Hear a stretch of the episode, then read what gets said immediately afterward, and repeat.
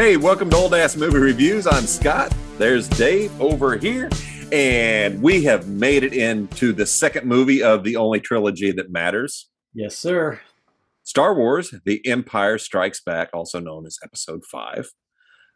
No. It is only, episode 5. The only trilogy that matters. Yeah, it's the trilogy. 4, 5, and 6. The only trilogy that matters.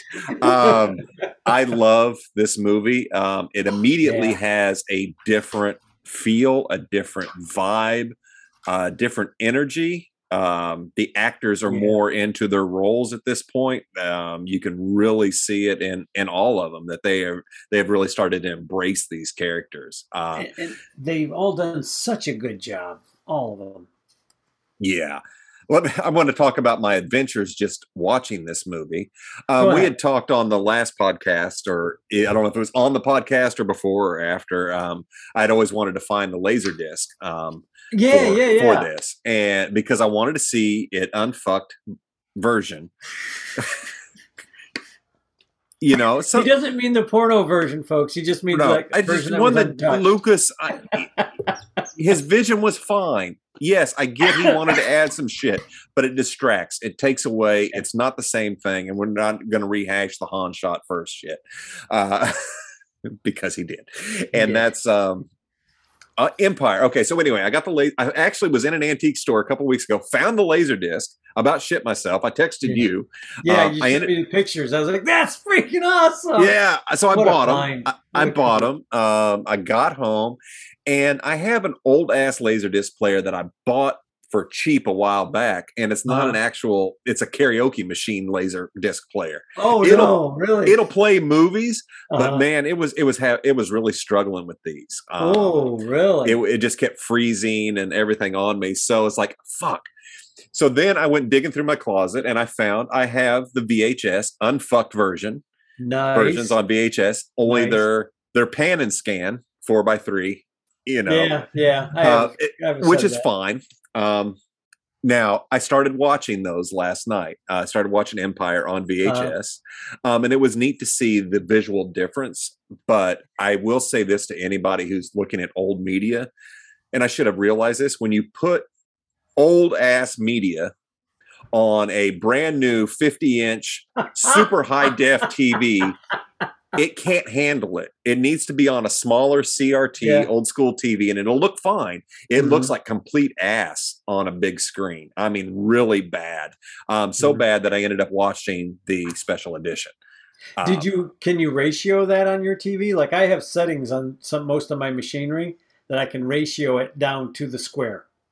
Oh, well, it was square. It was square, but because they didn't, since it wasn't put, it wasn't a widescreen edition, I was missing everything. And an example of that is the crawl at the beginning has to almost be gone by the time you see it. It's starting, but it's taking up everything until you get up higher. Yeah, and it's like, because they've cut everything off. It looked okay, but I am so used to being spoiled with 4K graphics, great sound. I want to feel the bass and everything. I just stopped right where I was. I was only about 15, 20 minutes in and just went and started streaming the special edition, which looked really great. And I don't know because I haven't researched, but I don't know how much this one was edited from the other. I didn't see as many crazy shit as we saw in episode 4. Yeah, nothing is drastic. I have a note.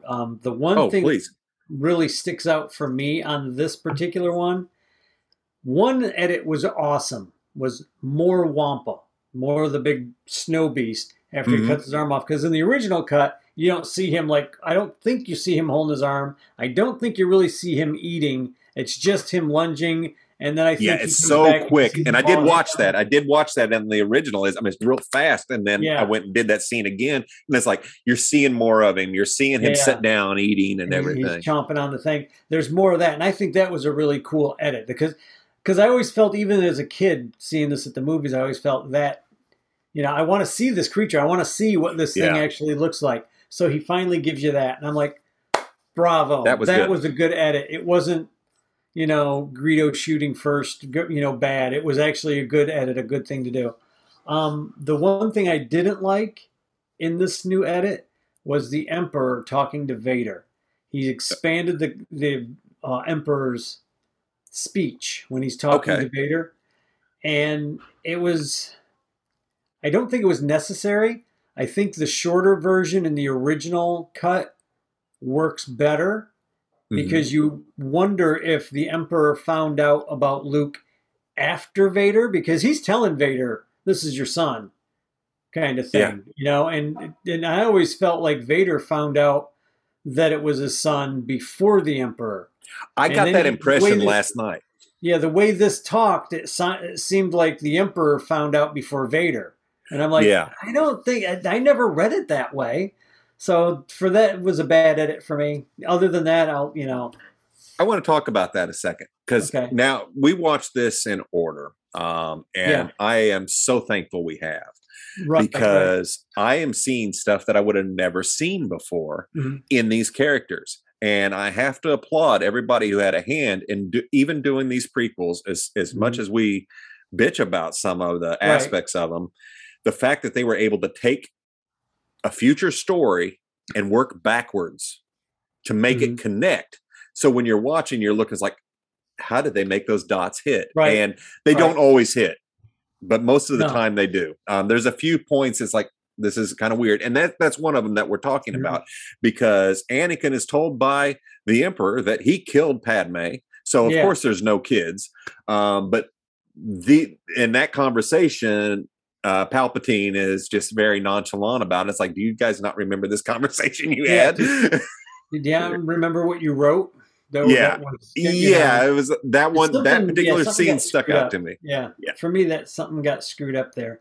And I'm trying to think if there was anything else. There was nothing else that really made me go, ah, you could have left that out for the extra edit.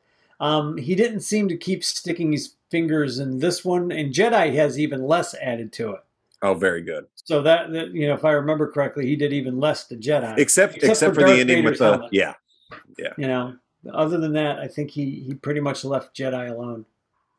You know, for the most part. Well, and the Force Ghost of Anakin. Oh God. Yeah, I forgot about that. I honestly forgot.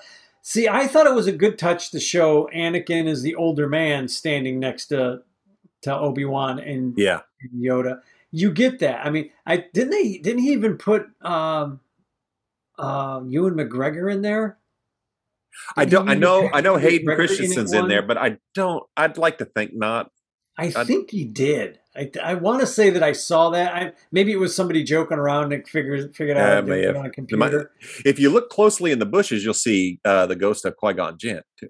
Yeah, but. If you look really close, you'll see all the kids that Anakin slaughtered. Yeah, all these little baby Force ghosts. Yeah, he's got a lot to answer for. It's hard to come back from that one. You know, we've talked about Annie quite a bit. Yeah, he had a bad day. Off. Yeah, he was. Yeah. But do you have any notes? I have a couple of I do have notes. I have a few. Let me hit those. Okay. All right. So my notes are kind of funny because I write in modern terms about Vader being on a Zoom call. But you see the Star Destroyers and there's a battle going on and one of them blows up and you see Vader on this Zoom call and a general just kind of fades away and I'm laughing. It's like, there his ship is gone. He's gone. Oh, yeah. He's gone. That's awesome. I only have two. That's a great scene. I forgot about that. I died. Funny. It's like, because you see the guy go like this too. Yeah, like, shit. And by this point, Vader's already killing his generals. Disappointing. You know, so like, oh, thank God. And then that one said, I'm going to go apologize to Lord Vader. And then later you see him dead on the floor. Apology accepted. I like how whenever he's walking away, the one guy looks at him and almost like, yeah, good luck with that. Yeah. I'm going to go apologize to Lord Vader in person. Good luck. My other note is Yoda. He's acting like he's on crack, and the swamp must have really fucked with him for the past 20 years of being in seclusion. Because this fucker cray-cray. He's crazy. Damn. And it's so funny. It's so funny. But this was one time when I could not unhear Miss Piggy. So Frank Oz, all I could see was Miss Piggy in the swamp. See, and I don't get Miss Piggy. I get Grover. Oh, shit. That's who I hear is Grover. I don't even know. Is he still a character on Sesame Street? I imagine. I don't know. I don't know. I'm sure. I'm sure Grover is. I liked how they did Yoda. He's crazy, like you said. He's like a freaking meth head. You know, when they first meet him, he's like, I'm all over the place. You're eating this. He's C-3PO or R2-D2. I'm sorry, R2-D2 should have had a bigger reaction to him, knowing everything that we know from the prequels. I mean, maybe he could have fixed that with sounds. I don't know, but that kind of bothered me that R2-D2 didn't react bigger to him than he did. Mm-hmm. Yeah. But other than that, if you realize, well, if you noticed, after they get to Yoda's house and Ben starts talking, Yoda becomes Yoda. Yeah. Because all that was a test. I think so. I realized, and it was just crazy. Sure, I thought about it before, but it was like shit that he's testing him. He wants to see how much shit he'll put up with. He's testing his patience, and that was one of the things that he said. Yeah, exactly. You know, and we'll talk about Luke on Dagobah. This goes again to show the problem with the Jedi Order, and I mentioned this in the first trilogy with young Anakin and how reluctant they were to train or even touch anything, and just all they want to do is speak in riddles. And I get that Yoda's scared to death because he knows this is Anakin's son and he knows what happened to Anakin. But Yoda's refusal to train Anakin or to trust Anakin is he's doing the same shit to Luke, and it's like, dude, you're doing the same fucking thing again. Right. Here you are. No wonder the dark side's so enticing. They have cookies. And chocolate chip cookies. Chocolate chip cookies. Actually, cookies good enough for a Sith. Yeah. So it's... Why do I find that so funny? I don't know. That's good. Yeah. But there is one thing whenever... I get mine from the Young Empire Scouts. The Young Empire Scouts. Yeah. All hail Lord Vader. And chocolate chip cookies. Some Sith mints and Sith mints. Sorry. The Girl Scouts are missing a marketing opportunity. Contact me. I'll share my ideas. Oh, your breath can be minty fresh like Lord Vader's. See, everybody thinks he has bad breath. It's actually mint. Mint. It's mint. Smells of mint and clover. I forgot what the hell I was going to say now. I don't know. When Luke is getting ready to leave, or he has his first vision of his friends being tortured. Yeah. And he asks Yoda, hey, are they going to die? And you see Yoda kind of look into the future, and he says, hard to tell, always in motion is the future. Mm-hmm. That, to me, is telling me the reason Yoda didn't step in the prequels is because he kept getting different visions of the future. He kept seeing, I'm guessing at this, this is just me conjecturing, that perhaps he was seeing Anakin be the great savior. Right. And then Anakin being the evil guy, then Anakin maybe quitting and not being anything and just leaving and really screwing the universe up, but never being involved. Maybe he saw Luke being the Dark Lord later on in life, and you know, maybe he was just seeing all these different futures, so he didn't know which path to nudge toward because there were so many different ones. So when he tells Luke, hard to say, you know, always in motion is the future, that kind of clicked on me last night really hard for the first time. Like, oh shit, he didn't know what was going to happen. He saw like multiple versions of it maybe. But that's a guess. That's just me being the nerd that I am and conjecturing along. Now help me out here, because I had a major brain fart last night, and I'm still racking my brain trying to figure it out. All right. At what point and in what movie do we find out Luke's name is Skywalker? It's the first one. Star Wars. Okay. The only reason I'm saying Shmi's something... Skywalker. It's Shmi's last name was Skywalker. Yeah, but Luke. Anakin's name was Skywalker. I understand that. I don't know why they kept it Skywalker. Why did Obi-Wan not call himself anything but Ben Kenobi on Tatooine? Here's old Ben. Old Ben. Ben Kenobi. I'm a fucking Jedi. I'm Ben, not Obi-Wan. The reason I say this is because Vader is like, he's after Skywalker. He knows who Luke Skywalker is. But when? How? Am I missing something here? Am I being? Are you asking when did Vader find out who Skywalker was? Pretty much, because we knew right after we knew it was Skywalker. Right. I'm guessing after he blew up the Death Star, he wanted to know who that fucking little prick was that had the power. It bothered me because it's like, how would he know? You're not going to keep it a secret at that point. He probably heard that. Yeah, you're the guy who blew up the fucking Luke Skywalker. So hearing that, for Luke, Han, and Leia. Yeah. Those are the three motherfuckers he was looking for. I want those sons of bitches. Well, yeah, absolutely. And okay, that helps me. But fuck, I don't know where I'm thinking that's how he put two and two together, like Skywalker. Fuck, I was a Skywalker. Okay. Well, now think about that. Then he's got to know. He already knows he's after his son. He doesn't know about Leia, I don't think, at this point. In the books, no, he doesn't know about Leia. And there's one scene that's always bothered me, and it especially bothered me after they came out with the trilogy. But again, this is a small thing. It would have never affected me had the trilogy never been made. Okay, so I want you to know that. When Luke takes off of Dagobah, Ben's spirit ghost says he's our last hope. He fades away, and Yoda's looking up, saying, "No, there is another." So Ben didn't know about Leia either. So that should have been fixed in the third movie. It should have been Yoda that like Ben should have never been there for the twins' birth. He should have only saw Luke. Yeah.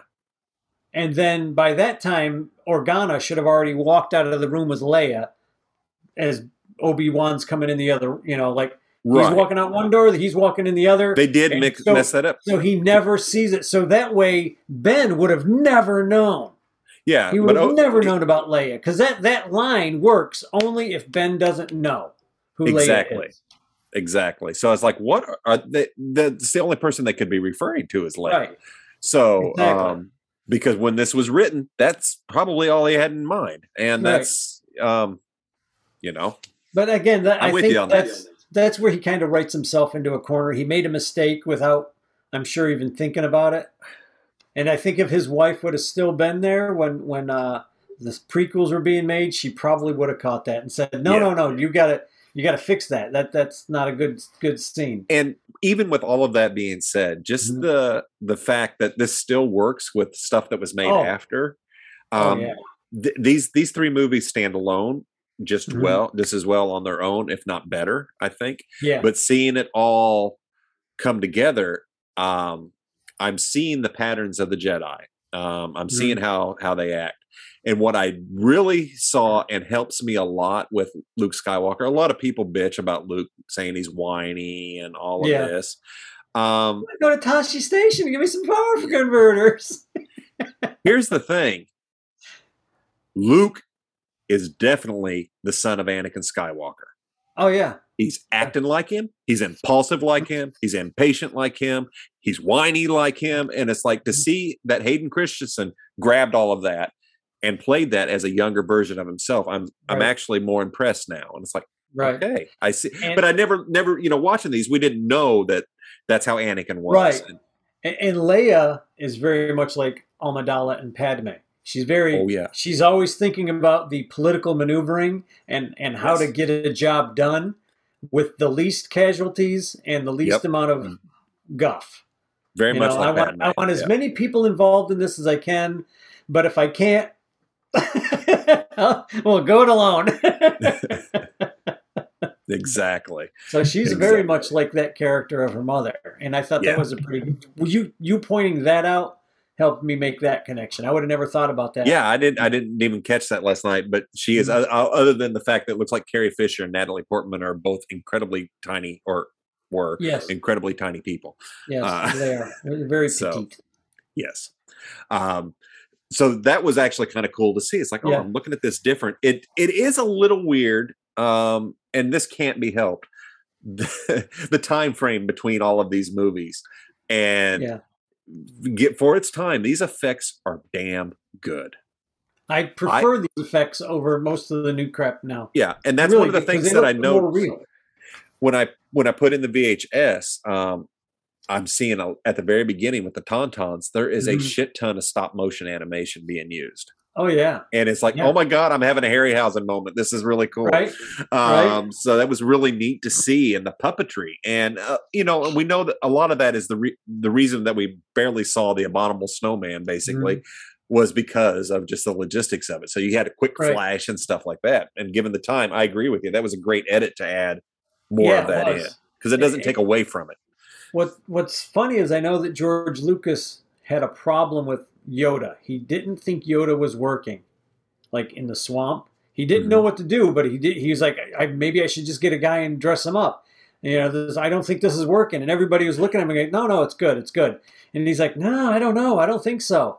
And I'm going to say it was probably Marcia, right? His wife. I can't remember. I think that is right. Looked at him and went, nah, leave it, it's working. You know, I think she used to talk him off the ledge a lot.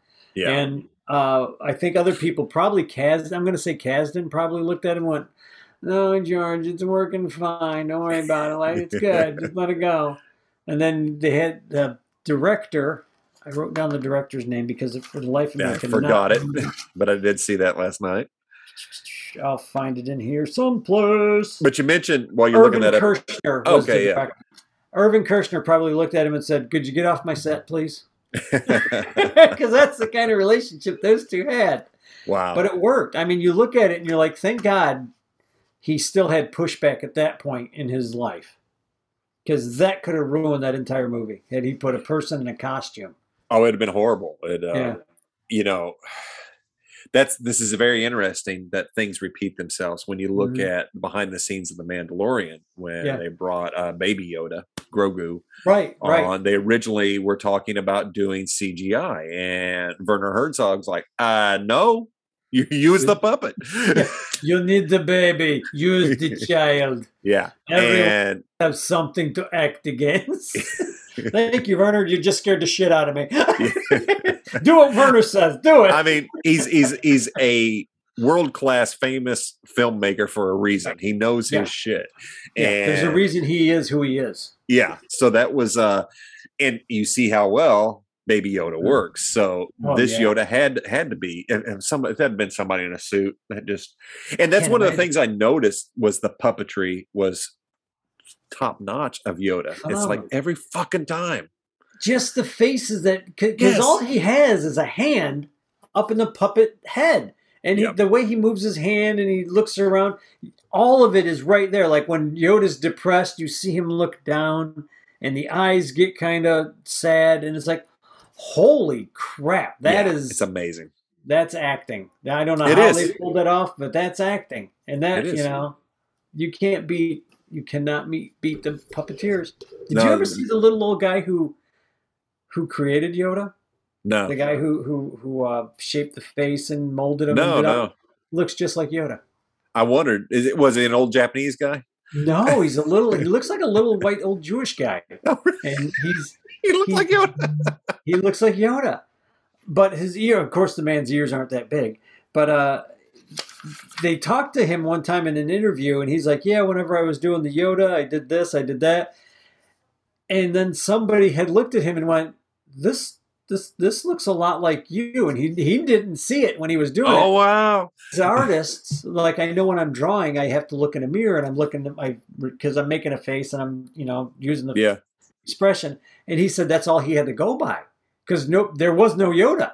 Yeah. There was nothing created yet. So he had to create it. So he goes, that was the only face I had. So wow, that's really cool. He never saw it while he was working on it. But when people were done, they're like, why would you make yourself? Looking at the Yoda, looking at him, looking at, it's like, that's you. It's like, oh, okay. Yeah. And I always applaud anybody when they do the puppets to include their feet. Yeah. And I think it's necessary. It helps sell it. It helps sell the illusion when you can see their feet. And, you know, the Henson's company has always been top notch with that. So it's incredible. Yeah. Kermit on the bicycle.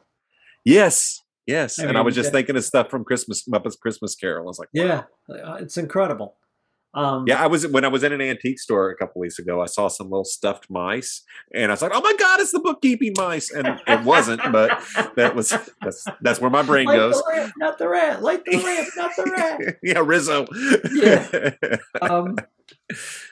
Yeah, that's just terrific stuff that he did. It's unbelievable. Yeah, very much so. How about your notes? Oh, I was just gonna say, I'll go down real quick. Music cues, the music and the cues. John Williams, you can't beat him for this movie. Just the perfect. The music going through the asteroid belt, I love. That's probably one of my, I don't know why, but it's always been one of my favorite pieces of music.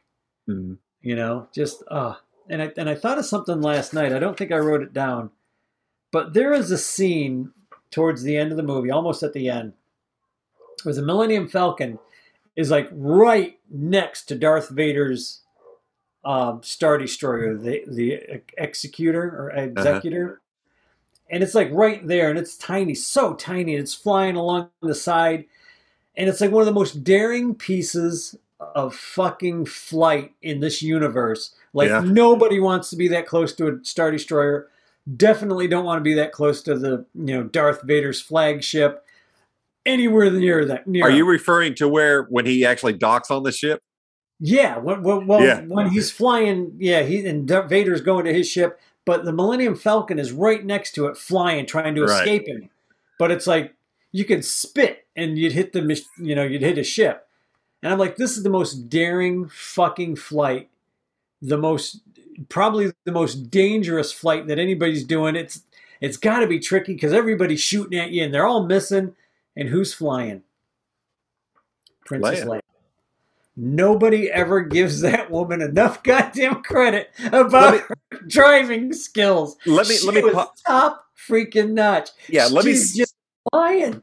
Yeah, let me say something about that. That was the first time I realized, because I see Han and I see Chewie, and I'm like, who's flying this ship? Who the fuck are under attack? And then they show, and it's Leia, and it's like, yeah, how did I never see that?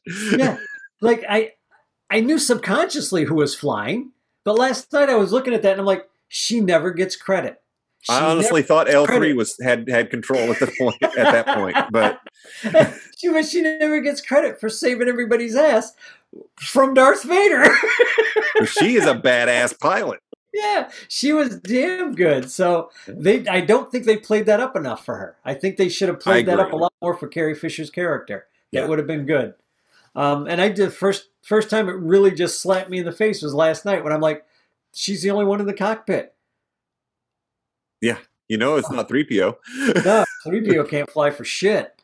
The additional footage of the Wampa was cool. You know, when Luke, this is a bit of trivia, when Luke is getting out of the Wampa cave and he's traveling through all that snow and it's the blizzard and you're like, how the fuck? Where did they film this? They filmed that out the back door of the hotel they were at in Switzerland during a blizzard. They were all snowed in, and everybody's like, well, we're not going to film today. And yes, we are. Kershner standing by the back door. He's like, you know, we got this scene that we got to shoot anyway. They didn't block anything out because they didn't have to because of the snow. So you couldn't see any of the cityscape behind him. They just went out there and filmed. He's like, everybody get your uniforms on. Let's go. And they literally, you see the camera is outside the door of the hotel, like maybe 10 feet at most. And they're filming right. Oh, that's amazing. Maybe 100 feet away. That's when Luke's coming over the big snowdrift. That's a real freaking snowdrift. He's in a blizzard. It's amazing. That's a guy who was just like, nah, let's go. Get your cameras. Let's go. They got it. They got the shot. It worked perfectly. The reference to Rogue 2 when they're flying. Yeah, I caught that. It's like Rogue 2. Interesting. Rogue 2. We got him.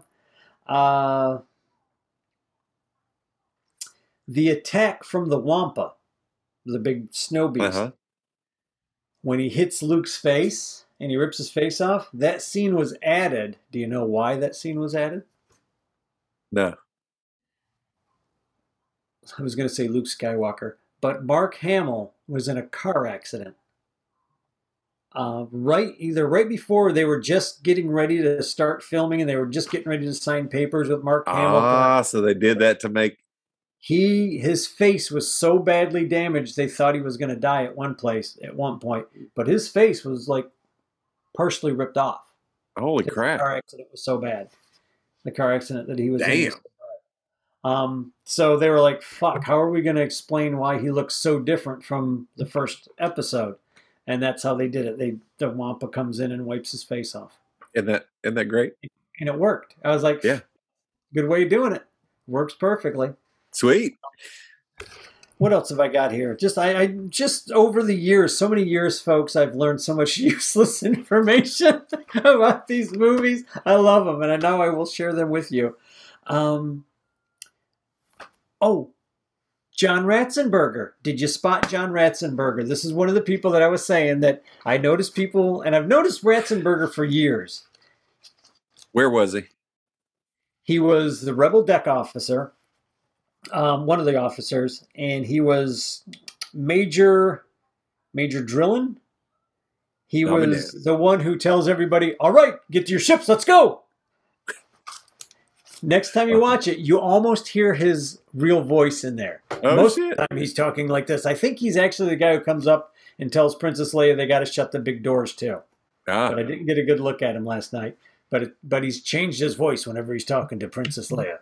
And then whenever she's like, all right, we got to do 2 ships at a time. And the kid's like, how are we going to do that?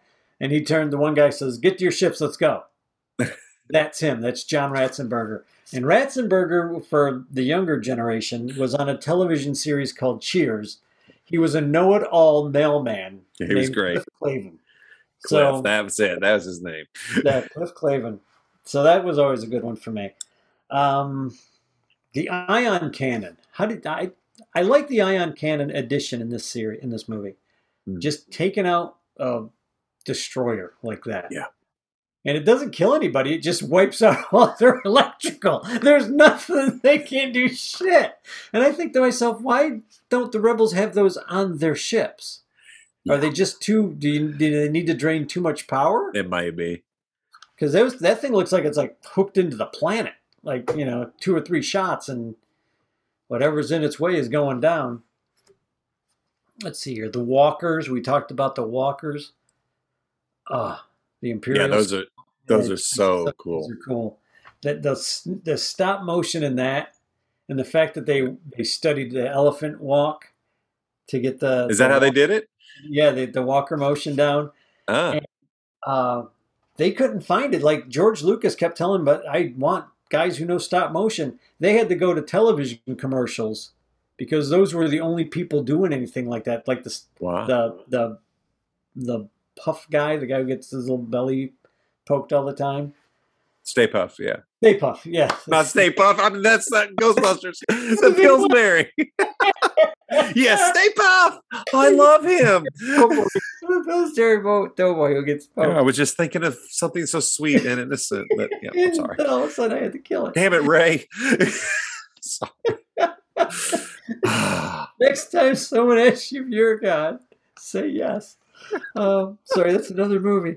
But they had to go hire a bunch of like commercial guys because nobody really had the talent to do it. So they went in, got all these to come in and start doing stop motion. It was basically a dying art form at that point. What else have I got here? General Veers.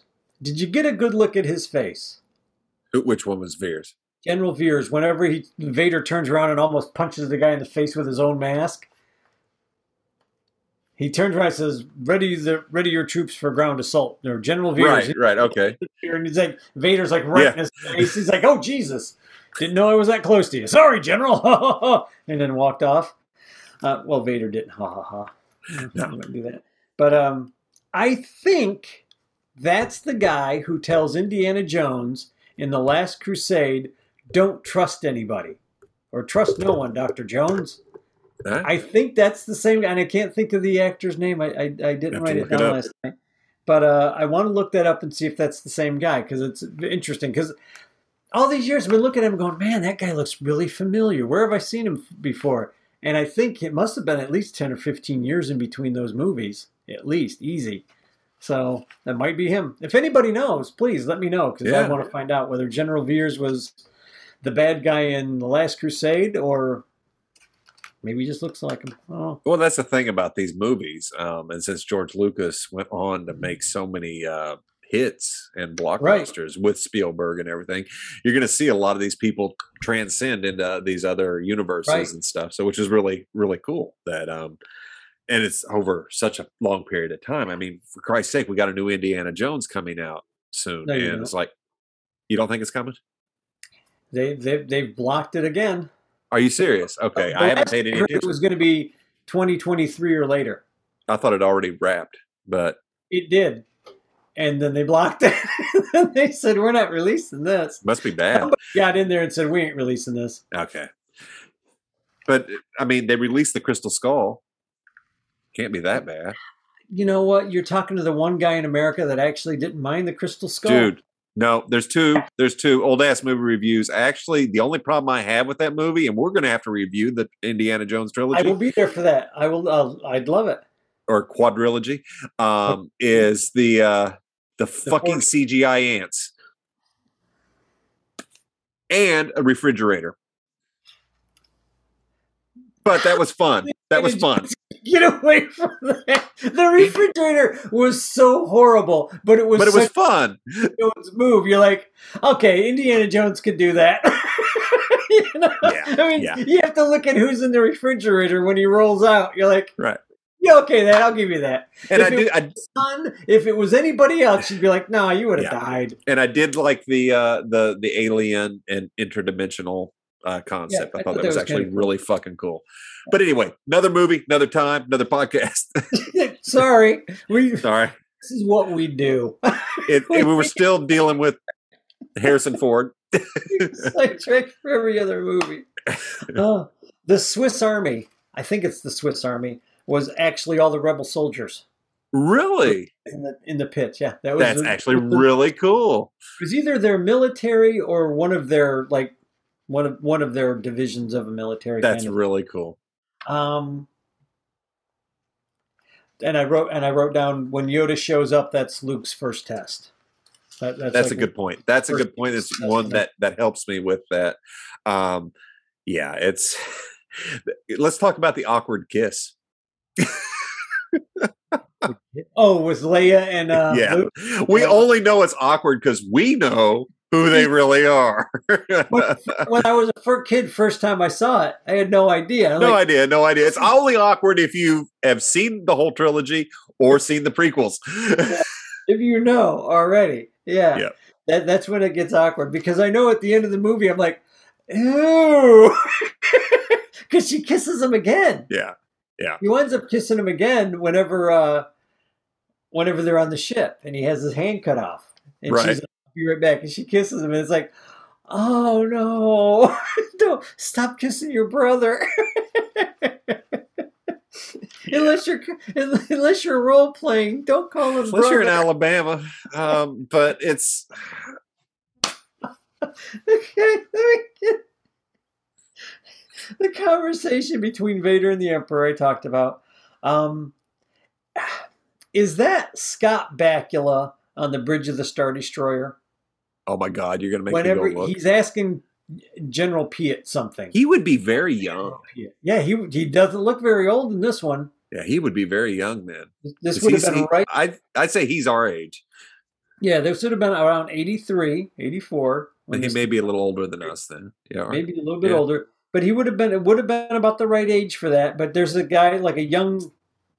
It could have been soldier who's on the bridge, and he turns around, and every time I see him, I'm like, "Fuck, that looks like the guy from Quantum Leap.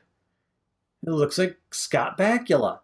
I want to ask about, because I didn't see his name in the credits, but I didn't see any name for there's a lot of people. That's just it with these movies. There's so many people in it that a lot of them are uncredited, and now they've gone on to be bigger stars. Now, this is something that I think both of us and any true, and I do mean true Star Wars fan from the first day Star Wars came out. Empire, Jedi, the trilogy, the real trilogy came out. I prefer Yoda's explanation of the Force. Amen. I took note of that last night. He's like, right. There it is. Wait, he didn't mention, what was it? He didn't mention midichlorians or whatever. He didn't mention one fucking midichlorian. It's like, well, Luke, midichlorians you have. It's like, what the hell is a midichlorian? Yoda's explanation made it where anybody can use the Force. Yeah. They just have to know how to reach it or to exactly. Well, he even says when you get it in your mind, you focus it. It's like, okay, anybody can do it, maybe greater and lesser extent, but anybody can be a Jedi. But I love that. We will talk about Ruin Johnson soon. Oh yeah, Ruin Johnson just ruined it even more. Yeah, because that's what I felt that he was trying to do, was to show that anybody could be a Jedi, but while shitting all over everything else. And that's a whole nother story. Oh, Lord. He did shit all over everything. Felt that way. The Yoda Muppet was incredible. Yes. We talked about that a little bit. And let's talk about that for a minute. Because you said you thought in episode 1 that Yoda was an actual Muppet. I thought for until you said I was wrong. So I was like, yeah. But I looked at that again the other day. I just was looking at it and I was like, shit, that really does look like a Muppet. But it is CGI. Wow. They did CGI him. So I'm dumbfounded. Like, wow, how did they make that look so much like the Muppet? But it had a horrible design. But then they had this great design and they almost made him look like a Muppet. And the other, ones. And they did a really good, I think they did a really good job on the Yoda in the second and third episodes of that. Oh, so, yeah, absolutely. I still think you're right. I think they should have just had the Muppet, you know, doing the talk. But that's me. Yeah. That's just how I feel. Where was I? Lobot. I've mentioned Lobot before. And in what movie? Did we mention Lobot showing up in? Captain Kronos. Vampire. Captain Kronos. Thank you. The bartender. Yes. I love. Hey, for those of you listening, go check out our Captain Kronos. I think is it a Spider Baby Captain Kronos double feature that we did? You know what? It might be. It might be. I think those two are like episode 6, like our 6th episode. Early on. And just for one of the greatest insults to a humpback person ever. Oh, Jesus. They were so horrible to that guy. But you dig a hole and put your hump in it. but they paid the ultimate price, man, because Captain Kronos don't play that. You don't play with my hump to hump. Oh, great. Now, thanks for putting Digital Underground in my head. You're welcome. Do the hump. Do the hump to hump. Okay, enough of that. Right now, anybody who's under 50 is looking at us going, who the hell? What just happened? Sorry. All right. Sorry. We like our 90s hip-hop here on Old Ass Movie Reviews. I'm just saying. And I made the note earlier about Yoda should have been the only one who knew about the twins. Because that whole conversation. That was weird. That was weird. Didn't have is like, and I understand they didn't know about it then. Like, because this movie was made 30 years ahead of time. But it's a big... In fact, you think they would have like, overdubbed that? They would have just went and got what's his name, you know, and dubbed something else. I don't know. Irvin Kershner was the one who directed, and the name I was trying to remember the name of the woman that helped Lawrence Kasdan write Empire Strikes Back. Her name is Leah Brackett. She's since passed away. She passed away a long, long time ago, but. She is worth a look through IMDb. She did a lot of stuff in the old days. Oh, wow. And I think without her helping Kasdan, whereas Kasdan got the action, he got a lot of the emotion and the character development, she's the one who put in the romance between Solo and Leia and Luke and, you know, caused that little weird thing that everybody looks at now and goes, oh, that's weird. But she's like, nobody knows. So it's okay. We're it's going to be weird later on, but right now we're fine. It's perfect though. It just shows you how fucked up it is, you know, when when people don't know, you know, and how they were hidden. And I think with the original trilogy, or the prequels 1, 2, and 3, I think that kind of writing was missing. He should have gone to Kasdan. He should have found people like Leia Brackett that were still around, that knew how to write romance. Because I think the romance in the episode, those first 3 episodes, was horrible. There was no romance. It was just creepy weird. It was forced. It was way too forced. I hate saying it. Too good. Those actors were too good to be given such a crappy script. Sorry, Luke. Your parents had no chemistry. No. And your daddy hates sand. Yeah, your dad hates sand, and your mama loved to be wet in the water. Anyway, one of the things that I was going to mention, I found very interesting that I hadn't caught. One of the things I hadn't caught before, and hadn't paid much attention to it, was Vader, when he and Luke are fighting. And it's like Vader just like, you know, this has been on his mind for a long time, for him to make a comment right away to his son he just met, who he thought was dead. Right. Join me. Well, you can kill the Emperor. Yeah. We can take over. It's like, oh, damn, you seditious bastard. Yeah, we can stop this. Yeah, well, he was planning with Tarkin. Tarkin dying kind of threw his plans into a little spin. Yeah. You know, like, fuck, Tarkin, you should have left the damn ship. But it's funny, in the books, they talk about Vader and how he thought about the Death Star. He thought it was a waste of time and money. Really? They could have built a bigger fleet and caused even more havoc and more terror, because absolutely. He wanted to build bigger, like his Executor ship, like the big master ships like that. He wanted to build a fleet of those. So they had all these master fleets all over the place that had like other Star Destroyers with them. And I'm just like, should have listened to Vader, man. You should have listened to Vader. Harder to kill 1,000 mosquitoes than it is to kill one big one. Yeah, absolutely. And, you know, and I still go back to this.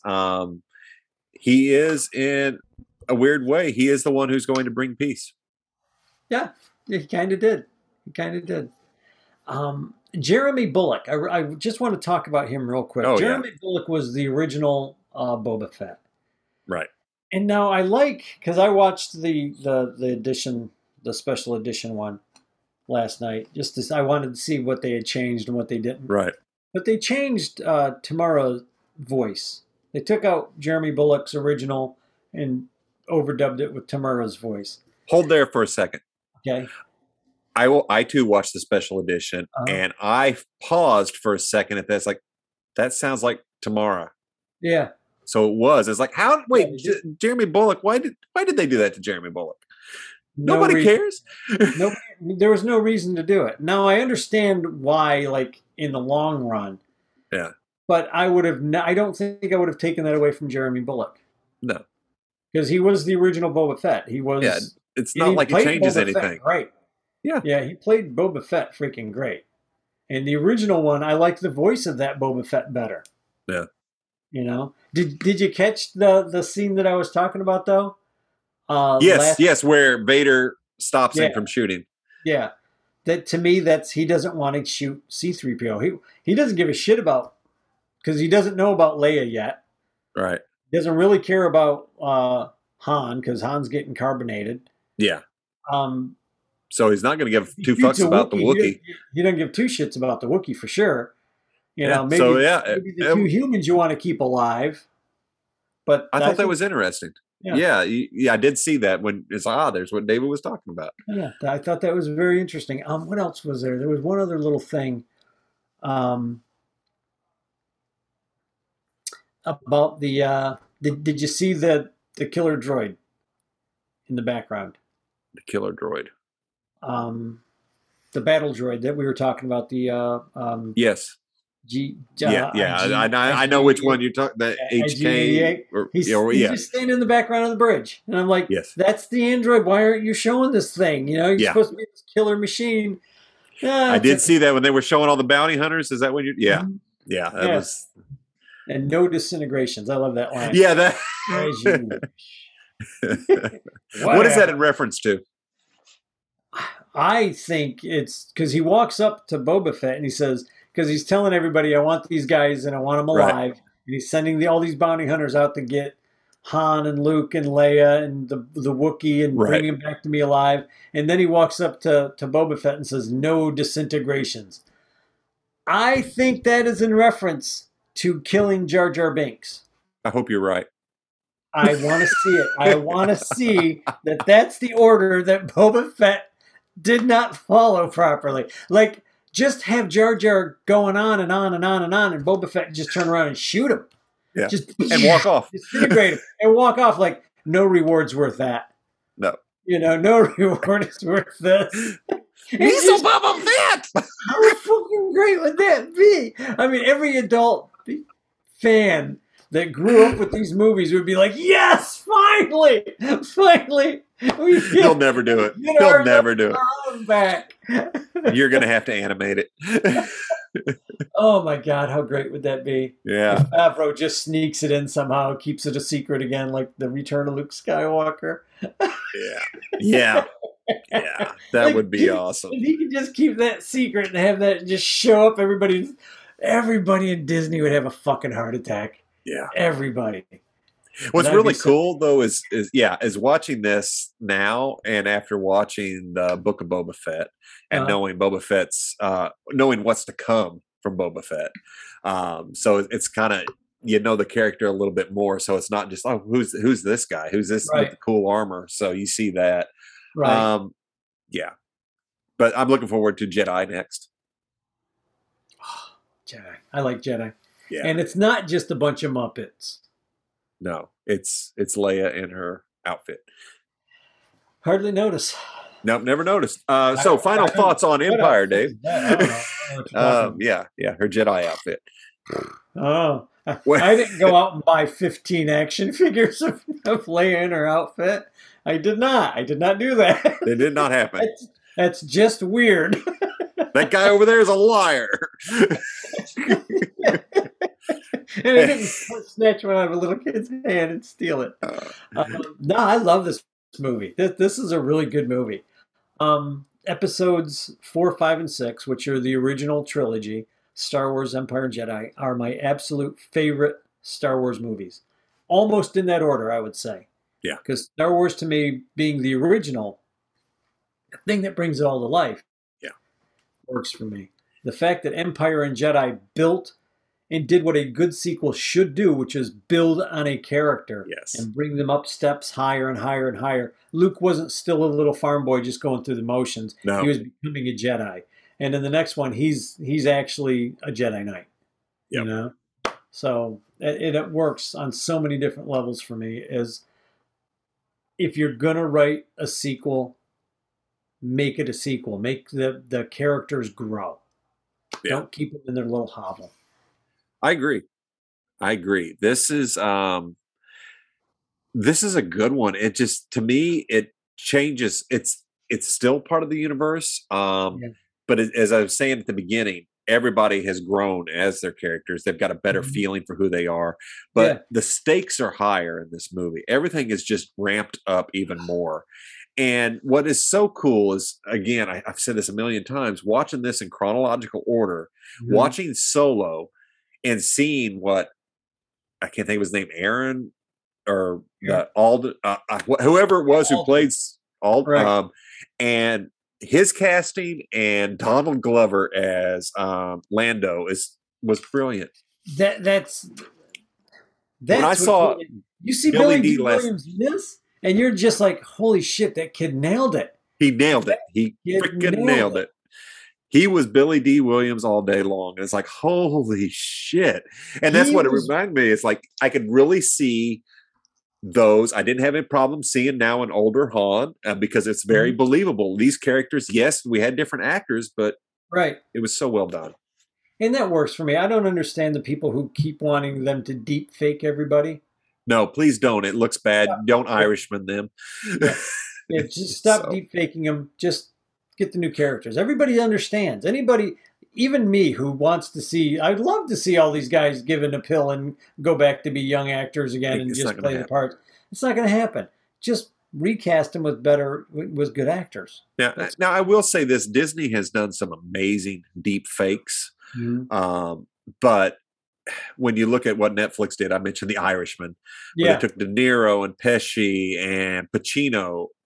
It's so horrible. It's so off-putting. I've heard bad things about that. The movie's really good, but it's so distracting when you have De Niro look like he's 30 and he's walking like he's his real age. I was going to say, you can't, I mean, even for as old as I am, I know I work out and I run and I walk different than I did when I was 20. Yeah, I'm in fairly good shape. But if you deep faked me as a 20-year-old again and then tried to like just have me walk around and do shit, it'd be like, he's not, that's just not right. He's just not. No, it's that uncanniness. It's that something, yeah. That soullessness that just takes it away. It's either going to be one of two things. I'm much more cocksure of myself as an older man and just walking into the room, or I'm going to be walking like an old man in the room. Yeah. And that's how De Niro was in that movie. It's like, he's walking like he's 80. De Niro's not a healthy guy anyway. I mean, no, I mean, all these guys were older, and it's like it happens. But I do appreciate that they recast and they avoided that when they did those earlier movies. And we can buy it, we can understand it. It's not hard for the audience to put it together. For Christ's sake, we're not everybody stupid. Gets it. These guys are in their 70s now. Yeah, Solo or Harrison Ford's got to be in his 70s. Right? He's probably one of the oldest ones. He's probably pushing 80. He's older than everybody else. Yeah. So, yeah, it's understandable. Disney, just stop deep faking. Just go recast, for crying out loud. Do the right thing. You haven't done the right thing yet, but go ahead and do the right thing now. They hired Favreau, so it's a good step. I would just wish they'd take the next step and let him just do it. Do what he needs. We'll see what happens. So, coming up next week, we have, what is it, Dave? Number 3? Return of the Jedi. Yes. Yeah, I can hardly wait. That's a good one. That's a very good. Very good. They really tie up a lot of loose ends in that. It is really good, and we get the complete arc of Anakin. The finale of Anakin. The carnivorous Ewoks make an appearance. The little murderous bastards. Talk about the little murder Muppets. Yeah, and see a very young Warwick Davis. Yeah, as Wicket. Yes. And I did see, just completely off topic since I mentioned Warwick, there is a new Willow series coming. I heard that there was one in the making, but I thought they canceled it. No, it's going. Disney put a trailer up, or a little behind the scenes with the actors and Warwick Davis and everything. I don't know. Fingers crossed. Ron Howard, I believe, might be involved. I hope so. He should be. If Ron Howard's involved and they just let him do it, it'll be good. If Ron Howard's involved and KK gets involved, it's going to suck.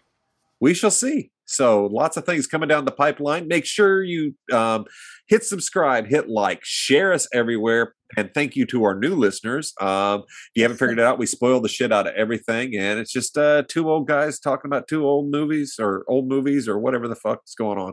So, I keep saying it, but I'm going to make a little clip so you can put on there that says, we spoil everything. We use adult language. Yeah. Yes. We use adult language. We spoil everything. But much appreciation to our listeners and anybody that's just finding us. Again, hit us up, drop us a line, tell us what you want to see. We'll be moving into other movies after we finish Star Wars, and I do have a special guest coming up for after we finish Star Wars. So I'm very excited about this one, and I'm looking forward to when I can share that info with you all. Yeah. So stay tuned, and may the Force be with you.